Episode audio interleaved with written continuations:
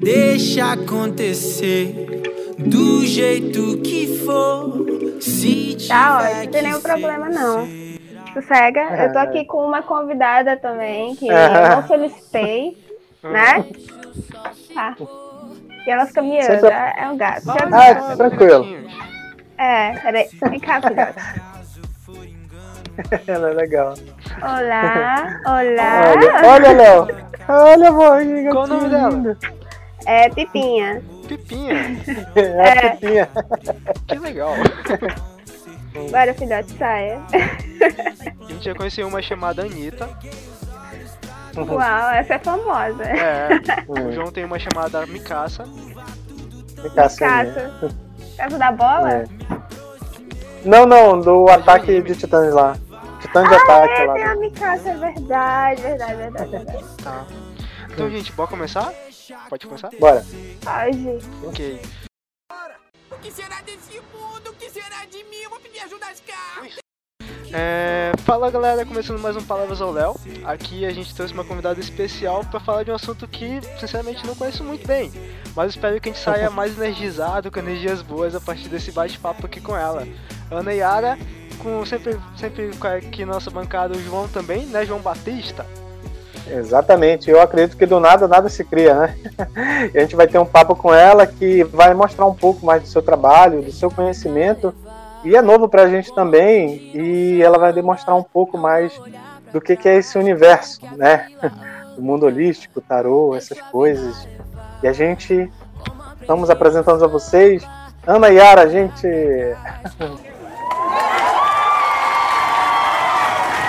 Olá, pessoal. Boa tarde, boa noite, bom dia. Boa! É, foi- é, quase um, é quase um doutor estranho, né? Então a Terra tem magos agora?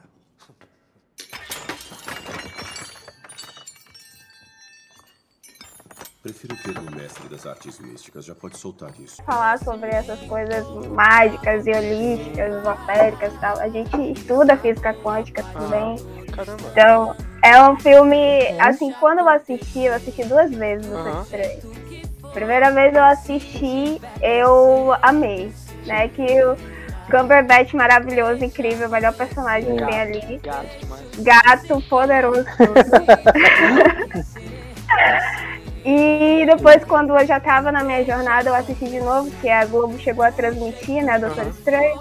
E aí eu fiquei, cara, como assim, mano? Tipo, tudo na minha cara, né? Tudo na, na minha frente eu não tinha percebido. É a, é a forma, é a bagagem que a gente tem, né? Realmente mostra é, uma percepção diferente, diversas camadas, né, de alguma coisa. Então é muito louco. Eu vejo filmes assim e eu fico, meu, Uhum. Então o tá filme, aí. o filme do Doutor Estranho tava bem perto, assim, do, do que tu foi conhecer depois. Porque realmente era um filme que eu tinha um pé atrás, porque era um lado da, da bruxaria. E uma coisa você vê nos quadrinhos, né, no, no- na animação. Outra coisa você vê no filme, né, que parece que tudo vira meio galhofa. E quando eu vi o filme, eu fiquei tão surpreendido, porque parecia tão, tipo, plausível todos os conceitos que eles colocaram, sabe? Ficou tão legal, assim. Algum Gostei comentário? bastante também, Ana. É, eu gostei bastante realmente do filme que mostra esse lado místico que eu não conhecia também antes, era a tecnologia do Stark, né? Uhum. Aí acabou É. passando para esse universo mais místico e apresentou toda uma, uma, uma diversificação desse novo mundo que muita gente não conhecia, né? E tocando ainda nessa, nesse contexto aí, é, explica como que você entrou nesse mundo. Mas antes que eu vou disso, só antes, expulsar uma convidada aqui especial também. Tá, outro... Então, Ana, é, é assim, antes de, de- ainda nessa mesma pegada, né? é, fala um pouco sobre você mesmo. Como você entrou nesse mundo? É porque antes você era de uma outra área, né? Como é, que É. você entrou nesse universo e como é que você está lidando com isso agora? Eu, quando entrei no, no mundo esotérico, no mundo holístico, eu já tinha o pé nele, na verdade, né? Eu acho que quando a gente se conheceu, João, a gente, eu falava muito signo, eu era uma pessoa, assim, muito na lua também, então tinha muito isso. E eu fazia faculdade de biologia, né? Eu fiz a licenciatura na UEA e bacharelado na UFAM. Ambas não me encontrei, né? Não era, assim, é uma área linda, maravilhosa, não tenho o que pôr defeitos, né? Claro, mas faltava, sabe, algum sentido ali pra mim, porque eu tava numa fase em que tudo na minha vida se resolvi, resolvi se resumia a sexo, drogas e rock and roll. Então, pra mim era muito difícil enxergar o quanto aquilo estava deturpado, sabe? Aquela, aquela imagem de quem eu era, do que eu queria para minha vida, do que é, as pessoas representavam para mim naquele momento, né? Eu realmente tenho um puto no bolso, né? Mas vivendo uma vida de all-star, essas coisas. Então, para mim foi bem. Foi bem assim, cara, acorda pra tua vida, entendeu? Tipo, ou você para tudo e começa a se reerguer, ou você vai continuar nessa. Então eu tinha muita ansiedade, estava começando a me tornar uma pessoa muito depressiva, muito negativa no ponto de vista. Então aonde eu estava, eu estava reclamando. Né? Então eu sentava com as pessoas e reclamava da política, reclamava da minha vida, reclamava, da, sabe? E mesmo quando a gente está nesse loop de, de, de só ficar reclamando, é cansativo pra gente, sabe? A gente também não gosta. A gente sente que ficou pesado, a gente, a gente sente que, nossa, e aí? Né? Vou ficar me reunindo com pessoas que estão aí nessa mesma vibe, uma vibe cansativa, chata. E esse negócio de vibe é real, né? Eu uhum. trabalhando com energias, etc, a gente vai percebendo que existe muito mais do que a nossa percepção ela pode é, chegar, né? A nossa percepção assim tridimensional, a visão, os sentidos mais físicos, né, sensoriais. E aí Nossa. Quando eu acordei, mano, não foi bonito, não. não. Olhar para aquilo, parecia que tava olhando pro reflexo, aquele retrato do Dorian Gray, né? Sim. Tudo é. uma aposta, né? Hum. Então, eu precisava, sabe, reencontrar, colocar meu pé no chão, sabe? Desencanar de muita coisa, deixar para trás, assim, coisas que realmente não faziam mais sentido manter. E foi aí que eu comecei. E aí entrou o tarô. O tarô, ele já tinha entrado antes né? Eu tinha, eu estava em um relacionamento é, de quase três anos, a gente terminou com dois anos e pouco, indo para três. E numa de, num desses finaizinhos aí da relação, eu ajudei a família do meu namorado a fazer a mudança, né? Eles iam se mudar de uma casa para um apartamento. Então era uma casa antiga, com muito livro, muita coisa. E aí a avó desse meu namorado me deu um tarozinho pequeno, um pocket, eu acho que eu tenho até aqui para mostrar. E uns livros, eu ganhei um Ting, ganhei umas coisas de livros assim, espiritualistas, da, até mesmo do espiritualismo também. Espiritualismo não, espiritismo. Espiritismo. E, e aí são coisas que a gente toca um pouco no assunto também, né? Reencarnação e tal. Então esse tarozinho aqui, pequenito. Olha só. Ele cabe aqui. Ah. Muito pequeno. Ah. E eu nunca tive coragem, assim, de aprender ele e tal. Quando eu entrei nessa jornada, é, nesse clique, né, eu fui e recorri ao tarô, né? Tinha muitas leituras de tarô da gringa online, é, no YouTube, até hoje tem bastante, que é a minha inspiração, na verdade, são essas leituras, né? Que são leituras mais criativas, mais perguntas que realmente acrescentam, não é só o tarô brasileiro, né, no YouTube, que é ele me ama, ele vai voltar, quem é a pessoa amada, sabe? Tipo, essas coisas que não acrescentam em nada na nossa vida, sabe? E, mas a gente recorre algumas vezes, né? Às vezes... é. Não vou ser hipócrita aqui. Mas uhum. é, foi muito estranho, porque uhum. eu, eu recorri por uma causa mais afetiva, mais amorosa, e no final acabei entrando no, numa situação mais de amor próprio, sabe? De autoconhecimento, de se trabalhar, de querer mudar a sua vida. E era um, foi, foi um ano e pouco, não, dois anos quase nisso, sem realmente saber o que fazer, sabe? Tipo, poxa, Nossa. será que tá certo? Será que tá. E tinha trancado tudo. Não, na verdade, eu nem fui trancar tudo, né? Eu deixei a faculdade por lá, não fui lá fechar, me afastei de muita gente, tive que cortar vícios e eu fumava muita maconha, bebia muito, então a minha vida era muito descontrolada. Uhum. Era uma coisa que não tinha autocontrole. Uhum. Então eu venho aprendendo até hoje esse autocontrole na, na coisa que eu dominei aí. Uhum. Estamos trabalhando. Então é engraçado que tinha momentos em que eu tentava justificar a permanência de alguns hábitos. Uhum. Né, o quanto eu tava apegada né, a um nível, tipo, não, isso me faz bem, me relaxa, me tranquiliza tal. Nossa, a pessoa é muito legal, muito gente boa, me ajudou quando eu precisava, tá, mas. E agora? Aí agora tá ajudando? Tipo, tá, te, tá mudando alguma coisa e as coisas permaneciam mesmo ou até mesmo ficavam mais difíceis, né? E tem pessoas que entram nessa busca, né? E elas realmente se cansam porque elas querem resultados milagrosos, elas querem o Nirvana em seis meses, uma coisa desse tipo, entendeu? Hum. E não funciona, assim. não funciona. Eu acredito que até Buda, né? Ele atingiu o Nirvana Hum. quando ele morreu, Sim. né? É. Então, é uma busca que a gente só termina quando a gente se vai. Mas não impede da gente ir melhorando cada vez mais, sabe? De se perceber, de, de perceber onde que a gente está se colocando, Hum. né? Às vezes a gente se coloca em situações assim que a gente não precisava, né? Às vezes era um apego, às vezes era uma insegurança, às vezes era uma carência. Então, as pessoas que vêm muito atrás de mim, né, com o tarô, principalmente com o tarô, é mais isso, Aham. né? Esses apegos, essas inseguranças, esse relacionamento é assim a busca número um para serviços de tarô. Uau.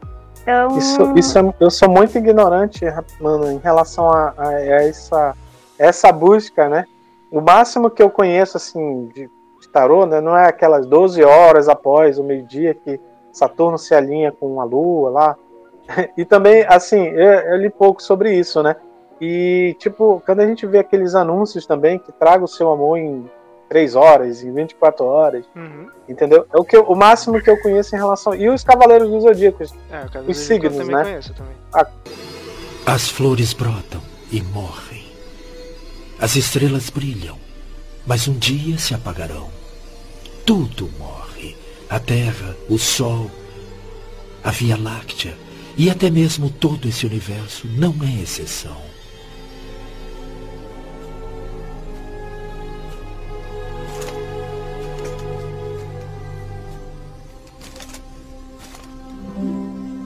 Comparado a isso, a vida do homem é tão breve e fugidia quanto o piscar de um olho. Nesse curto instante, os homens nascem, riem, choram, lutam, sofrem, festejam, lamentam, odeiam pessoas e amam outras. Tudo é transitório. A, é, a constelação de Ares e tal, Aham. eu, eu sempre achei esse, esse, esse muito interessante.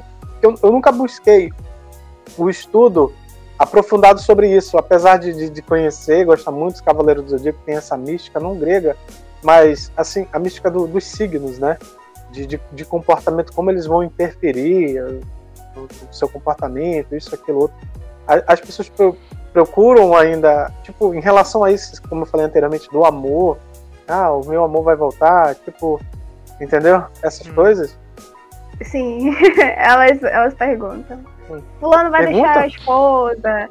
É, Uhum, é. ele vai, ele vai voltar pra mim, vai largar outra, perguntas desse tipo, né? Uhum. E aí eu, eu sempre tenho uma máxima muito forte, né? Que é aquilo que saiu da nossa vida, que se acabou, se desfez, que se destruiu, sabe? Que se explodiu da, Uhum. da nossa vida, Uhum, agradece, cara. Agradece, agradeço. entendeu? Porque Nossa. se não é pra tá. É uma, é uma coisa assim que as próprias informações que o, tarot passa, né? O significado, a simbologia, tudo, fala muito sobre isso, que é o aspecto da torre. Né? Uhum. Tudo aquilo que não é verdadeiro não permanece. Então- Então, somente as coisas essenciais, que são verdadeiras, que são fundamentadas no amor incondicional do universo, seu, das pessoas que estão ao teu redor, etc., permanecem. Né? Aquilo que é mentiroso, aquilo que é fundamentado em crenças limitantes, em é, o que os outros querem para você, tudo isso se esvai, a gente se satura, é, sabe? Vai, passa pelos nossos dedos que nem uma areia, sabe? Uhum. Então, Não é, não é verdadeiro. Então, se você, por exemplo, me procurasse para fazer uma leitura de um relacionamento que já acabou, né? O tarô ele poderia falar o que você tinha para aprender com essa pessoa, você aprendeu, Uhum.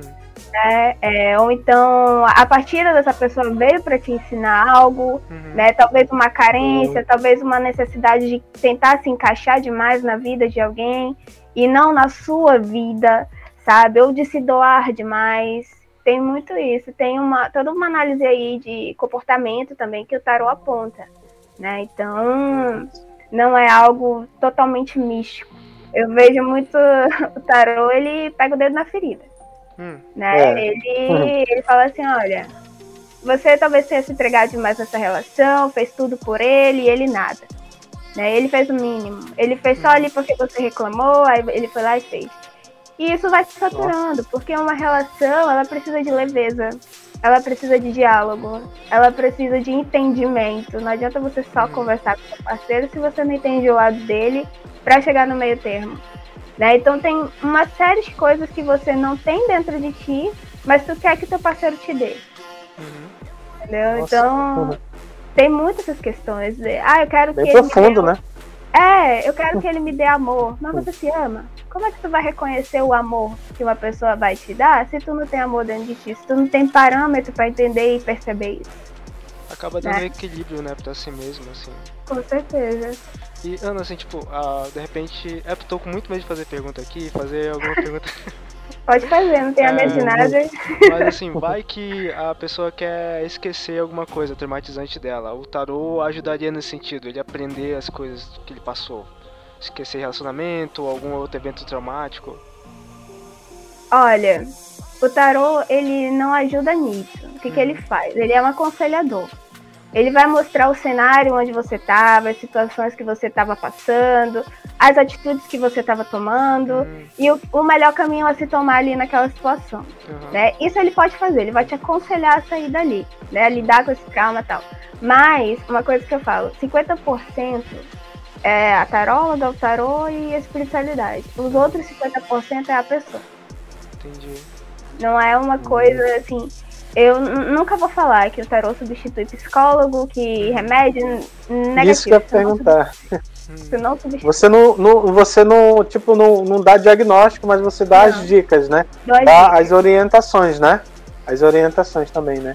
Isso é em relação a, é, tipo, não sei se tem a ver também, posso estar sendo ignorante fazendo essa pergunta. É a leitura das mãos tem a ver? Podem perguntar, gente. É. Ai, gente. A leitura, tipo, tem pessoas que lê, não, falando de ciganos, né? Não sei se tem a ver com, Uhum. com- com- com essa parte aí também do tarô. Eles leem as mãos e, e conseguem, muitas das vezes, exemplo já é, concretizado, acertar, né? Assim, sobre aquela leitura sobre determinada pessoa, né? Tem a ver, assim, com o tarô? Tem? Olha, tem o, o baralho cigano, né? Tem o baralho cigano, que é o Lenormand, que foi difundido de fora, né? Veio de fora. E tem o baralho cigano, que é realmente do marido da cigana, que fez para ela, com as simbologias do cotidiano deles, e entregou no dia do casamento, sabe? Tem esses dois tipos de baralhos ciganos. Mas eu não, eu não, eu nunca me aprofundei nessa parte ainda. Eu sempre, eu tenho muito receio porque é, não, não é medo, mas é aquele negócio, poxa, eu vou ter que decorar, entendeu? Porque o, o baralho cigano, ele é simbologia, completamente simbológica. Então ele conta uma história, né? E aquela história tu tem que saber. Essa, essa carta com esse significa esse, então eu ainda realmente não tirei o meu tempo para aprender. Uhum. Mas futuramente, quem sabe? Tem toda uma preparação mística em cima, tem que ter um atame, tem que ter uma daga, na verdade, e fazer consagrações e não sei o quê. E eu sou muito, muito lesa pra essas coisas, Ah. entendeu? Eu atrapalho muito, eu quero fazer as coisas de qualquer jeito, eu vou e faço Uhum. quebra cara, então eu tenho que realmente estar querendo isso, né? E, e buscar meios de desenvolver. Mas esse do baralho cigano ele é muito bom, porque tem uma diferença muito gritante entre os dois, né? O baralho cigano ele não é igual um tarô, né? Mas ele é um oráculo. Ele é um, um complemento. Então se tu tá jogando um tarô e tu joga um baralho cigano junto, tu tá complementando ali. Então tem ali algumas informações que tu não ia pegar. Entendeu? Tem umas verdades muito dolorosas no, no baralho cigano. Então se o cara é, largou a mulher, né? E aí a mulher vem e quer fazer uma leitura de baralho cigano, o baralho cigano vai descascar. Né? Vai Nossa. falar assim, nossa, você você ficou que nem uma cachorrinha pra esse cara, não sei o que, e eu tenho muito medo de começar a ler baralho cigano, porque Uhum. eu quando eu leio tarô já não tenho freio. Sim. né? Então as pessoas elas falam assim, nossa, tu passa uma paz, uma tranquilidade. Eu fico assim, cara. Eu achei que eu tava descascando, entendeu? Aham.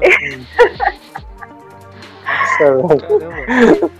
Então é, é pouco complicado, entendeu? Isso. Eu não, eu não tenho propriedade pra falar sobre esse assunto, né? Sobre essa, essa outra parte. Uhum. Mas tenho interesse, sim. Eu acho uma, uma vertente muito legal, muito sincera. Mas eu acredito que o tarô ele é muito complexo, sabe? Eu sempre encarei muito dessa forma, dele ser complexo. Mas o baralho cigano tem um viés, ele pode dizer se as coisas realmente vão acontecer ou não. Então, ele-. Ele é que nem a cartomancia. A cartomancia é aquele, sabe, aquele baralho de pôquer, de. Uhum. É o baralho normal de jogos, né? Então tu Uhum. compra um, prepara ele e tu começa a usar ele para fins adivinhatórios. Então quando é uma questão mais adivinhatória, a gente fala que é oráculo. Né? O tarô ele é um oráculo, mas ele não é só isso. Então ele é um pouco mais complexo também. Entendi. Caramba. Antes, antes da tua sogra ter apresentado o tarô pra ti, tu já tinha entrado em contato com isso? E como é que foi conhecer esse mundo? Olha, com o tarô, eu fui ter contato só na quando eu recebi ele Aham. e o livro, mas eu não lia, não entendia o que aquele livro queria me dizer, não estava preparada para aquilo. E depois, quando eu entrei na minha jornada, eu comecei a entender um pouco mais. Entendi. Eu aprendi, eu aprendi o tarô em inglês, todo em Ah. inglês. Então todas as leituras, todas as, as, as aulas que eu assistia e tal, era tudo em inglês, porque eu não sei, cara, eu não sei o que, que tem o, o pessoal de fora, né? É uma, é uma universalidade de conhecimentos muito grande, entendeu? Então apre- aprender é, essa arte, né? E também aprender o idioma pra mim era uma situação de ganho e ganho, porque eu sempre gostei muito de inglês. Até hoje eu falo e estudo inglês. E e aí é muito engraçado porque eu em nenhum momento achei que eu pudesse ler o tarô. Pra mim era um negócio muito difícil, muito complicado, que nem eu falei agora do baralho cigano. Quem sabe se eu aprender, eu pego até mais rápido. Ai, Caramba, que legal. E, e essa parte aí é interessante, rapidinho, Nick falou que essa questão de, de, de apre- até assim, algumas coisas como o próprio tarô no- em outros países tem uma aceitação um pouco melhor, né? Assim, um pouco melhor em relação ao próprio trabalho e à divulgação. Aqui no Brasil tem ainda, por mais que seja antigo, eu, eu vejo como ainda tem certos preconceitos, entendeu? é, é, relativizando ele assim com outras coisas de enganação, que não tem nada científico, mas tem todo, todo um, um- um conjunto, né, uma estrutura de, de estudos que envolve ele, entendeu? E Aham. vendo falar agora, ele é muito complexo e, e bem assim, bem grande o estudo dele. E a gente, É. quanto mais estuda, a gente vai aprendendo desenvolvendo, né? E certos países, como você aprendeu inglês, é, a aceitação, eu acredito que seja assim bem mais ampla que no Brasil, é, traz uma riqueza de detalhes enorme e isso, quando você fala assim, caraca, bicho, é, é muita coisa, é, é diferente. Quem não conhece Sim, pensa é. que ah, só é jogar carta, não, mas tudo uma É muito estrutura muito lógico por trás, muito grande, incrível o isso. tarô ele é extremamente metafísico. Ele não é uma Uhum. ferramenta 100% espiritual, mística, etc. Uhum. ele é completamente físico, palpável, mental, entendeu? Então Uhum. ele, ele, dependendo da pessoa que está fazendo a leitura, se ela é conectada com a intuição dela, com as experiências que ela teve na vida dela e tirou uma lição dali, ela consegue jogar tarô. Qualquer pessoa pode fazer isso. A questão é, você vai conseguir desenvolver a tua intuição para, sabe, confiar nela, sabe, falar aquilo para aquela sim. pessoa. Né? Então, além disso, também tem toda uma preparação. Você tem que se preparar antes de atender uma pessoa, antes de fazer uma live, porque você tem que cuidar da sua energia, entendeu? A gente tem muitos corpos energéticos, não é só o corpo Isso. físico, não é só o mental, o emocional. É- são vários, são até a, a nossa aura, o etéreo, e tudo isso, entendeu? Então as pessoas, elas é, banalizam um pouco. Né? Aqui no Brasil eu vejo que é muita banalização também Sim. e demonização de uma Ah. coisa que foi a própria Igreja Católica que criou. É? Então, Exatamente. sim, o, o tarô, antes ele era um jogo de truco. Ah, E algumas famílias reais, o tarô mais antigo, se eu não me engano, teve a Dior. Não, foi uma, uma dessas marcas famosas, né? Que eles foram ver. O tarô mais antigo era de uma família real, que Aham. tinham todas as pessoas, né, vestidas com as figuras das cartas da corte, né, com umas roupas luxuosíssimas, tudo de ouro, sabe, Caramba. detalhes em ouro e, e os vermelhos, as cores que Aham. tinham lá. E era uma questão de decoração, era um lazer ali, né? Os egípcios, por exemplo, eles usavam as artes divinatórias também para aconselhar seus, re- seus regentes. Então Hum. tem, nossa, quando tu vai entrar nessa questão do cabala, Hermes Trismegistro e É. etc, tu vê ali uma fantasia que criaram em cima do tarô como se fosse uma coisa muito sagrada, muito, sabe, uau, Uhum. isso aqui. E aí quando tu Uhum. vai pra origem, tu vai pra, sabe, França. Já na França. Caramba. Então é, é muito engraçado porque criaram contos em cima desse tarô, né, de, de uma forma divinatória e tal, e aí começaram a perpetuar isso como sendo uma verdade. Ah, surgiu lá no Antigo Egito, não sei o quê, Uhum. aí tarô egípcio, que eu não entendo porcaria nenhuma, eu comprei, não entendo nada. Mas é, é muito louco. Porque assim, hoje a gente vê essas roupagens diferentes do tarô, que, por exemplo, lá na gringa, isso que você falou da aceitação, isso é verdade. Lá na gringa tem muito, muito, muito tarô de tudo quanto é tipo de tema. Tem até de anime, tem mangá e. e deixa eu ver o que mais. De, de coisas clássicas, de gato, de cachorro, tem de, de tudo quanto é estilo, Uhum. sabe? Com o mesmo significado, lá, simbólico e tal.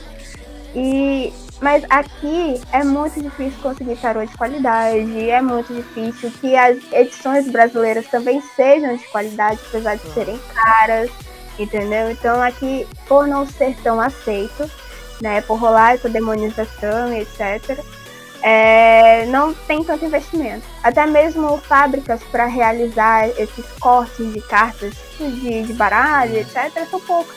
Uhum. São poucas, são caras, são inacessíveis, entendeu? Então é difícil. É um negócio que o Brasil ainda está desenvolvendo ah, um olhar para a espiritualidade, do autoconhecimento, do amor próprio. Então quando eu acordei, meio que uma galera também acordou. Aí entrou, eu acordei em 2019, bem início mesmo, janeirinho. E depois veio o boom da Covid, né? Todo mundo ficou em casa, teve que aprender a lidar com as suas ansiedades, suas preocupações. é, Teve gente que não aguentou, teve gente que até hoje, né? Por a quarentena, faz as curas e tal. E isso é um reflexo é, interno muito grande do coletivo, sabe? Então tem pessoas que realmente, com, esse, com essa pausa, resolveram olhar pra dentro É, né? O que está acontecendo comigo? Eu não tenho o que fazer. Tô sem dinheiro, sem trabalho, sabe? Minha situação tá muito complicada. O homem me deixou, ah, ou então viajou a trabalho e ele tá preso lá na outra cidade. Então, aconteceram tantas coisas desse tipo que a gente teve que aprender a se virar sozinho, Sim. né? A se conhecer, se controlar. Então, A sensação é que tá todo mundo no isolamento, né? Acaba todo mundo ficando muito à flor da pele. Então a sensação que tem é que todo mundo tá pirando, assim. O cara vai pro, É. pro supermercado, se estressa por qualquer coisa e tal. Então esse negócio de você olhar pra dentro é porque, tipo, pô, você ficou sozinho com você mesmo, cara. E de repente você não viu muito o que você gostaria de ver de você ali. é. E tem gente que fecha os olhos. Isso, e isso que eu te falar, é porque também você faz o tratamento holístico, né, Faz, Ana? Faz Então, eu vi que eu vi que isso é muito bom porque eu, eu tava pesquisando e vi que é o que um dos tratamentos que mais cresce no planeta.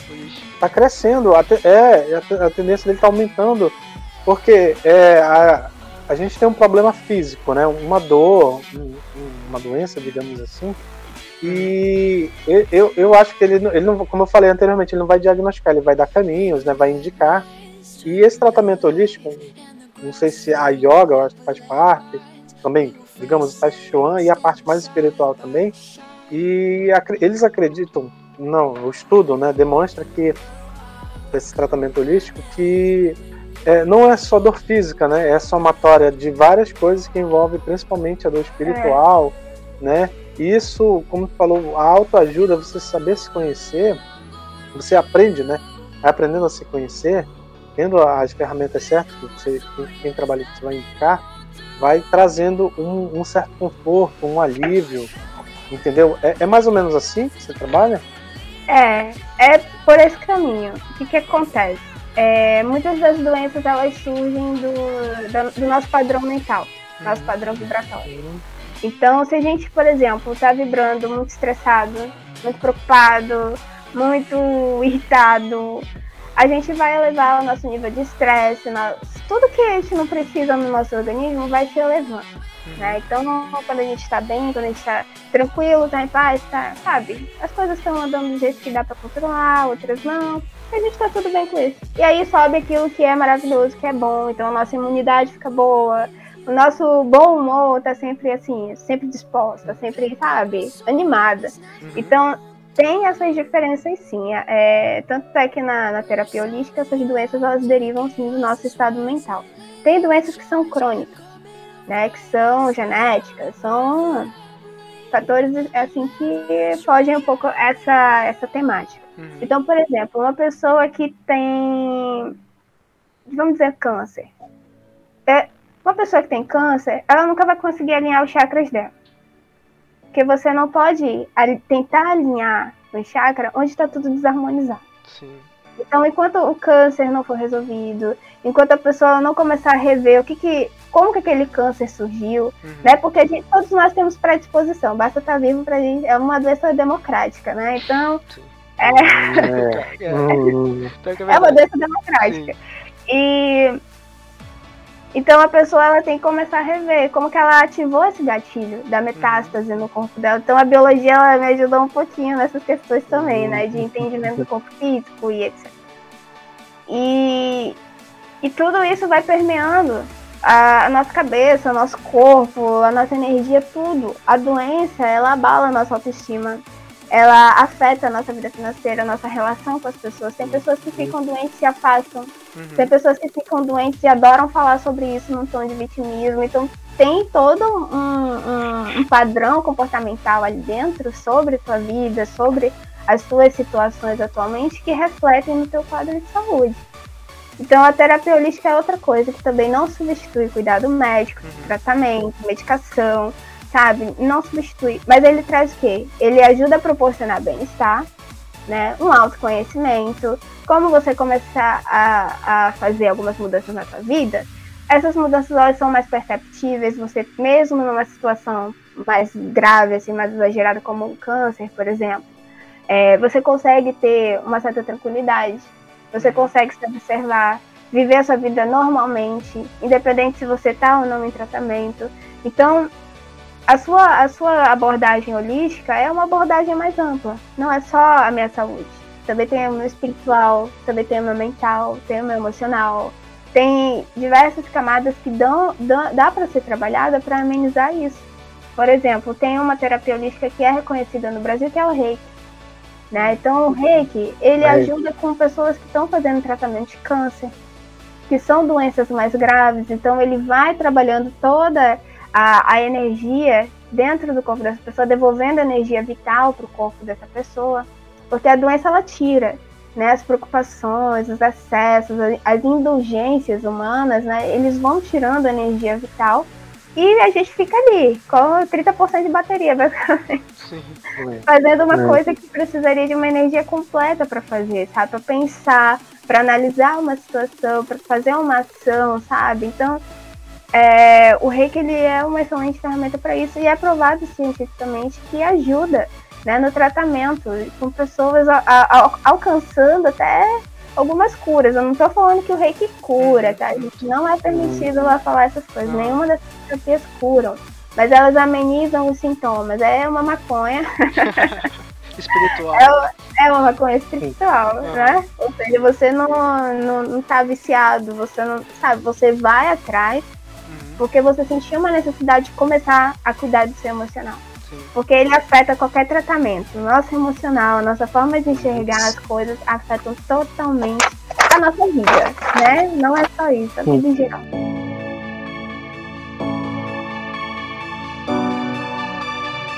Eu lembro pouco porque faço voluntariado no hospital, é, visitando como palhacinho da alegria, né?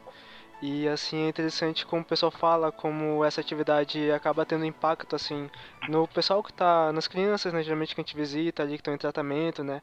É, mesmo que seja só para dar um gás, sabe, para estar tá mais animada para fazer as atividades. E assim, o que eu não escuto muita gente falar, e é uma coisa que todo mundo que é voluntário acaba comentando, é que a energia deles que vem pra gente, cara, é tipo, assim, imensurável. Pode estar estressado, o chefe pode ter feito um monte de coisa com você, e quando você sai aquele, aquela uma horinha ali de visita, cara, parece que você pode passar por tudo de novo, sabe? Pode vir, passar por cima de você que tua energia tá renovada e tal. Aí tô falando, lembrei um pouco disso. Mas é, é uma troca, uhum. né? É um estímulo positivo. Então todo estímulo, toda atividade positiva, ela multiplica, uhum. né? Então aquilo ali não fica só eu sinto aquilo, só eu, sabe? Porque quando fica é. uma coisa muito obrigada, ou então uma coisa muito rotineira, né? Não é a mesma coisa. Uhum. Né? Quando a gente faz porque a gente ama, porque a gente gosta, porque a gente vê ali que o que a gente está fazendo é algo positivo, é algo bom, sabe, que está agregando, é o que a gente escolhe, né? Por exemplo, quando a gente briga muito, né? A gente vive estressado, vive com raiva, a gente não sabe nem com quem a gente brigou, mas está brigado, né? Não sabe nem o motivo nem nada. Então, as nossas ações, elas são muito assim. Então, quando a gente está cercado em um ambiente, por exemplo, um hospital, o hospital é um lugar muito carregado energeticamente, porque tem doenças, tem uns padrões energéticos que não são bons, né? Pra, se você vai visitar uma pessoa que está doente, você faz de um pouco triste, preocupado. Mas o Leonardo faz diferente, ele vai lá pra animar, entendeu? Pra é, agitar e tal. Então ele não pega isso porque a vibração dele tá lá em cima, uhum. entendeu? Mas pessoas que já entram muito preocupadas, ah, vai morrer, alguma coisa desse tipo, aí atrai, leva com ela aquela, aquele resfriado, aquela alergia, sabe? Tem pessoas que ficam doentes só de terem ido no hospital. Então, é porque baixa a nossa vibração e consegue entrar ali no nosso campo energético. Então, tudo que entra é, através do nosso campo energético afeta a nossa vida, a nossa saúde também. Então, isso aí, cara, mano, até eu perceber isso aí, nossa senhora. Fazia live, pegava energia de um monte de gente carente, um monte de gente, sabe? Nossa. Tipo, e ficava péssimo, né? A casa toda suja energeticamente e tal. Uhum. E aí eu tive que aprender a me preparar, a me proteger, uhum. né? Tem pessoas que não fazem isso. E aí sofrem muito, né? Quando ficam doentes ou quando uma situação inesperada acontece. Eu gosto muito de falar que o tarô ele é uma excelente ferramenta de autoconhecimento. Né? Então, quando as pessoas elas procuram ele como uma ferramenta de bisbilhotar a vida de outra pessoa, essa energia se torna um pouco mais densa. Né? Porque você você está consultando, ok, consulte sobre sua vida, que a permissão eu já tenho, né? Porque todo mundo tem o livre-arbítrio. Eu não posso uhum. chegar lá e deferir, que nem outra coisa muito comum, né? Falando de livre-arbítrio. É, a pessoa pergunta, você faz trabalhos amorosos, etc? Não. Meu trabalho é esse aqui, com carta, com astrologia, com terapia. Isso aí eu não mexo, não. Tipo, trabalho não mexo... amarrar marido, essas paradas? É, amarrar emprego. Ah, amarrar hum, emprego. emprego seria bom, né? Já o pensou? carro. sabe? Se uhum. prender a coisas assim que você já deveria ter se desfeito, Sim. né? Eu, se eu não tivesse largado a minha faculdade, se eu não tivesse terminado meu relacionamento, eu nunca ia me conhecer. Uhum. Eu nunca ia ter o meu trabalho que eu tenho. vou fazer dois anos como taróloga no, no meio digital do Instagram. Comecei agora Nossa. meu canal do YouTube. Tenho meu site. Tenho vai deixar o link na descrição aí. Todos os seus links, tá bom? Você vai deixar aí pro pessoal. E, e é engraçado, né, que esse, essa questão rapidinho do, do autoconhecimento, eu, eu te via muito. É, é, eu não sabia sobre tudo isso que você falou. Tipo, teve uma mudança muito, digamos, não vou dizer radical, mas Na foi uma mudança né? muito grande. É, uma mudança muito grande, porque eu lembro que um tempo atrás tu era presidente do, do Cabil lá, tava organizando isso, isso, vamos, gente, é, vamos, vamos mudar, vamos isso, vamos aquilo. Aí do nada vejo que tu não se encontrava com aquilo ali. Mas tinha muita gente que te seguia, né? Só que não, tu não se encontrava, né? Entendeu? Se tornou presidente né, do, do Cabil, depois, não, acho que não é isso que eu quero, é, eu vou para fazer outra coisa, não sei o quê. Aí, cara, é, Aí vejo agora que, não, peraí, calma, vou me encontrar. Essa questão do autoconhecimento, ele, ele, ele é tão. É uma coisa tão. Eu, eu acredito que é tão inteligente que quem encontra realmente acaba aí não, não é para, digamos, ficar rico, não, mas quem encontra consegue ter prazer em tudo aquilo que você faz, entendeu? Em todas as suas ações, entendeu? É, digamos, não vou nem dizer também friamente calculado, mas você sabe que faz porque aquilo te, te traz prazer, entendeu? te traz uma positividade diferente do, dos estresses que era ser, ser presidente de um diretório acadêmico, onde era bombardeado por política, isso, aquilo, outro, e acaba também trazendo energia negativa, né? E acaba É. afastando e deixando a gente maluco. Muito É porque doido. é, quando a gente. Quando eu entrei no Cabil, era uma questão muito mais da universidade. E aí, como eu tive alguns embates ideológicos, né? Que eu, eu sempre fui anar- anarquista, até hoje eu sou. Hum, É, muitas pessoas me procuravam falando assim, ah, participa da reunião do Partido Comunista, do PCdoB, e não sei o que. E eu É, ia, uhum. né? Eu ia pra olhar, ia pra conhecer e tal, mas assim, eu via que. Assim, via não, né? Hoje eu tenho a plena certeza, né? Eu, eu conheci um Uhum. cara muito foda, muito foda. É o Mark. Eu vou, eu vou até mandar o link pra vocês verem os Uhum. vídeos dele. É em inglês, tá? Mas eu acho que deve ter alguma coisa legendada e tal Uhum. Que ele fala como é o satanismo. Hum. Então, a gente tem um satanismo enraizado no Brasil, Olha só. em todas as estruturas, em todas, Uhum. religiosas. Ela não tá falando do Michel Temer, gente. Não tá falando do Michel Não, Temer. não Michel tô Temer falando vai- Ou do Bolsonaro, né? Isso. Geralzão, geralzão. De lavagem cerebral. Temos na- nas televisões, nas rádios. Então, tem muitos acordos assim de manipulação coletiva para transformar a gente em gado. Uhum. Né? Então a gente vira o que? Massa de manobra. A gente foi um Sim. exemplo de massa de manobra quando a gente pediu o Como? impeachment da Dilma e depois a gente veio pedir o impeachment do, do Temer e do Bolsonaro. Sim, é. Né? Então a, É. gente, a gente teve que- que olhar para ver quanto que a gente estava alienado, movido pela raiva, pelo ódio, por uma coisa que a gente não sabia, pela ignorância. A gente não sabia nem como funcionava um projeto de lei. Né? A gente não sabia nada e a gente fazendo cartaz contra PEC, não sei o quê. Então, são muitas coisas assim que eu realmente tive que prestar atenção, né? Meu, a gente tava, a gente tá dormindo esse tempo todo. Eu não vou falar que eu sou a pessoa mais esperta do mundo, né? Mas a gente passa boa parte da nossa vida no automático. É. Né? Então a gente não, não, não analisa muito se aquilo que a gente vai fazer condiz com o que a gente está querendo para nossa vida, para os nossos planos, a nossa organização, entendeu? Uhum. É mais assim, eu vou pelo impulso. Aquela música me fez largar o foda-se. Então aquela música me fez ir balançar minha raba lá no baile funk. Não tô falando nada contra, eu gosto de tudo isso, tá? Mas, mas a gente precisa entender. Ou você tá indo com uma, meta- uma mentalidade muito controlada externamente, ou você tá indo porque você quer, porque você gosta, né? Porque tá agregando, é aquilo que você quer naquele exato momento, né? Então, é uma diferença muito grande. Quando a gente entra na questão do autoconhecimento, a gente consegue ter essa percepção. De até onde é o outro, né? Os meus amigos, minha família, meu chefe, é, o dinheiro, é, os meus hobbies que ditam o que eu faço, Uhum, ou sou eu que realmente quero aquilo. Então é realmente Nossa. entender isso. O que, que eu sou, né? A astrologia, eu fiquei muito assustada com a astrologia, porque eu fazia. Eu tava o signo de todo mundo, todo mundo sabia o signo. Não, a gente combina, a gente dá bem, né? né, É, Fazia, fazia mapa astral das pessoas no Sim. Tinder. Eu dava match nas Sério? pessoas pra ficar treinando astrologia. Caramba. As pessoas Incrível. Mano, é, tu usou um termo é, que é quando eu acordei. E aí, tipo, eu tô associando aqui quando você se encontrou, né? É, É, e assim, eu acho que muita gente tem isso de tá, tipo, dormindo, né? Tá sendo conduzido e tal. E é legal ver a tua história porque é uma pessoa que se encontrou, tá, tá agora mais ou menos aonde deveria estar, mais ou menos, aonde gostaria de estar, digamos assim. e assim, é só refletir que, tipo, tem uma galera aí que deve estar, tipo, dormindo ainda, não encontrou esse acordar, É. awake. Tem. Tem, porque é, quando a gente começa a mudar nossa vida, né? Nossa energia, tudo. Uhum. É, existem pessoas que estão nessa mesma vibração que a gente, se aproximam, né? E tem pessoas que estão numa vibração muito ruim e vem um, um pontinho de esperança, de luz, você é alegre, você é feliz, você está pleno, Uhum. né? E se aproxima de vocês. A Uhum. gente fala que é que nem os insetos na lâmpada, né? Em um sítio à noite. Então, existe isso também.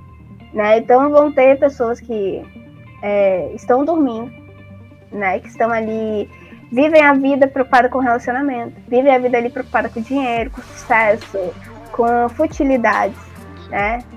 E outros que têm uma vida de excessos.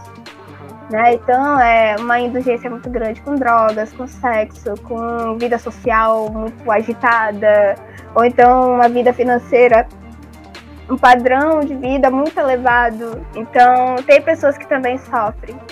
Sofrem, né? Por falta. Por um sentimento de eu não tenho nada, eu sou pobre, eu, sabe, nada dá certo, tenho o dedo podre, blá, blá. Então, quando a gente percebe, a gente tá preso mentalmente. Não é alguém que foi lá e falou, não, você vai ser pobre, assim, você é pobre, entendeu? Pobre, pobre, pobre. Você nunca vai sair daí. Não, não foi outra pessoa. É a gente que faz isso com a gente. Sabe? Não é. A gente ri, acha engraçado, faz piadinha autodepreciativa, mas o nosso cérebro entende tudo como verdade. Nossa. Tudo, tudo, tudo. É, é muito engraçado. É muito. É, assim, é engraçado e assustador. Né? Tem esses dois. Porque parece É, uma coisa muito simples. Mas ter o controle desses, desses padrões mentais, assim que eu falo, padrões mentais, eu falo de ligações mesmo neuronais, as pontes que a gente vai construindo, vivendo de uma forma muito negativa, uma, uma forma castradora com a gente mesmo. Né? Então, são pessoas que desenvolvem depressão, que têm sérios problemas de ansiedade, que têm sérios distúrbios de imagem, sabe? Problemas enormes de autoestima. Mas por quê? Porque ela está acostumada a pensar de uma determinada maneira que quimicamente se tornou uma realidade para ela. É, você tá falando algumas Nossa. tipo, estão servindo aqui. E aí, tipo, eu sei que não sou eu. É? Tem mais gente aí ouvindo aí que deve. É, mais gente ouvindo, é. E aí, aproveitando, É, tá do lado. já, já colocando essa linha que a gente é conduzido, a gente tem que anunciar nosso, nossos patrocinadores aí. Pode deixar. É, Fazendo. o nosso amigo Anderson, né, da, da Eca Camisetaria, a gente, a gente vai colocar aí embaixo, porque a gente, depois a gente esquece, cara. Eu falo pro João Vião, coloca no começo, no meio, no fim, a gente esquece depois. Mas vamos colocar embaixo, assim como também quem quiser fazer uma terapia, um tratamento com a, com a Ana, também vamos deixar os links aí embaixo, Os gente. links aí. Conheço muita gente. Alto bate-papo, cara, eu tô tipo. Muita caramba, gente. Tá Não, é, Léo. É, porque o que, que, o que, que acontece? Essa questão do autoconhecimento é, tem muito a ver, é, é, cientificamente falando, né? Quando você estuda neurociência também, você acaba, tipo, pensamento negativo, ainda que você fale, começa a desestruturar, seus axônios eles vão elaborar algo que isso que vai, vai aos poucos deteriorando e você vai trazer essa sensação de negatividade. Teve um, um- um- um cientista, que eu não estou lembrando agora, que fez um estudo baseado nisso, sobre a negatividade. Ele falou: Olha, vou trazer a depressão para mim, tá? vocês vão me estudar. Ele, pensamentos negativos, ele falava, falava, e na mente dele ele tinha que, que pensar aquilo que ele estava falando, né? Na verdade, ele fazia aquilo que ele pensava. Uhum. E isso, depois de um tempo, ele auto-diagnosticou. Na verdade, foi os psiquiatras que estavam fazendo isso tudo com ele, né? E ele conseguiu provar que realmente isso, né? A tua mente, você vai sendo conduzido, entendeu? Por vários, vários fatores, né? A Ana falou alguns aí que eu achei interessante citar, porque realmente você vai atrair esse tipo de negatividade. Você não sabe, você não um- ainda o autoconhecimento, né, de si próprio e de dessa questão de imagem, questão financeira, que não é só isso, né? Tem muitas coisas que É envolvem a muito sua mais, vida, é. do ser humano, né? E, e é interessante nessa parte porque, como eu falei, tem muita gente que não não, não conhece, cara, e vai precisar disso. Agora, só mudando a radicalização da política, que por mais que presidente que tá lá, sei lá, governador também, tipo, assassine um. Tô pegando um ser meio radical pesado aqui. Um familiar, não, mas é meu presidente, é meu governador. Tipo, eles não conseguem perceber o errado, o certo e o errado, entendeu? É. É porque. Eles vão continuar o gado, né? Como dizem. Isso, isso. É, é o, o maior mal da sociedade, assim, de todos os séculos é a ignorância. Né? A ignorância é o seguinte, todos nós somos ignorantes em alguma coisa, entendeu? A gente não Com sabe, Uhum. mas se a gente for atrás pra saber, a gente deixa de ser ignorante, Sim. entendeu? Só que o, o segundo maior problema é o comodismo. A gente quer que a mídia, que o nosso influencer digital favorito nos diga o que fazer, o que pensar e não a gente. E aí a gente entrega o nosso, a nossa autonomia, né, de escolher o que pensar, o nosso senso crítico nas mãos de alguém que não tem a menor responsabilidade com você. Isso, entendeu? exatamente. Então, é, é entender mesmo que às vezes só porque alguém tá falando significa que aquilo seja uma verdade, né? Você tem que olhar todos os lados daquela situação para tirar o, a, o cerne daquilo, a informação principal daquilo, sabe? Antes de tomar o veredito. Porque a gente é influenciado toda hora. A gente é influenciado esteticamente, a gente é influenciado intelectualmente, a nossa forma de se relacionar é totalmente influenciada. Então a gente precisa entender o que sou eu e o que é o externo. Né? É o primeiro olhar. E aí depois quando a gente vai desenvolver. Nossa, é muito engraçado, cara. Porque eu sigo uma linha um pouco mais voltada pro budismo. Né? E o budismo ele fala que não existe diferença entre o externo e o interno. Todos são a mesma coisa. Então, o meu olhar sobre o externo, ele vai refletir como tá aqui dentro. Então, isso que você falou, né? De catastrofizar demais a sua vida. Né? Você tá cat É. ca- catastrofizando a tua realidade. Né? Não quer dizer que ela seja verdadeira. Mas esse é o poder da mente. O poder da mente é esse. Uhum. Né? Da, da sugestão. A gente Hum. tá toda hora se hipnotizando. Caramba. É. Né? Então a gente olha a questão lá do Pyong, né? Uhum. Do, do Uhum. canal dele. Sim. É só uma Uhum. sugestão para você ver a força da mente. E a mente É. ela é uma ferramenta. Ela é uma parte nossa que não é tão nossa. Caramba. Porque ela é uma grande CPU Uhum. com tudo o que a gente experimentou na nossa vida, atentos ou não do que tem lá dentro, do que está acontecendo. Às vezes a gente está no telefone jogando e tá com a televisão ligada. E nessa televisão, o volume tá lá no 1, no 2 e tem uma propaganda passando. Aquela propaganda ela foi pro seu subconsciente. Mas sua atenção não tava naquilo. Então, é muito, é muito doido. Bem profundo, né? É muito. Maluco. Muito Caramba, velho. interessante tudo isso. É legal a parte em que a questão de todo esse estudo ele era muito segregado ali à realeza, né, como tu falou. É interessante porque antigamente o pessoal colocava, tem um conceitozinho que tem, é, que os reis eles acumulavam todo o estresse, toda, sabe, frustração por ser responsável por todo aquele reino, né? É o peso da coroa, né? Isso. Da, da É. cabeça onde Uhum. está a coroa. Exatamente. Sim. Aí hoje em dia, como tudo é muito democratizado, todo mundo é muito rei, rei da sua própria vida, né? O estresse- Democratizado, entre aspas. Sim, é. O estresse, a angústia, a frustração, tudo isso fica acumulado pra você mesmo, né? Então a gente vê uma sociedade quase que doente, né? Porque ela fica frustrada o tempo todo, frustrada no relacionamento, frustrada na vida profissional, frustrada, sei lá, cara, por N fatores. E aí é interessante ver como a, esse campo que tu estuda, tipo, ajuda a gente a perceber algumas coisas. Cara, você. A determinação do que você quer, das suas frustrações, é do cérebro, né? Tipo, você não é obrigado a obede- obedecer ele 100%. É, exatamente. Às vezes, por exemplo, questões amorosas. A gente tem que seguir o que a gente sente com aquela pessoa, muitas das vezes. Então, às vezes, a gente vai precisar abrir mão do nosso orgulho, que na nossa cabeça faz sentido, sabe?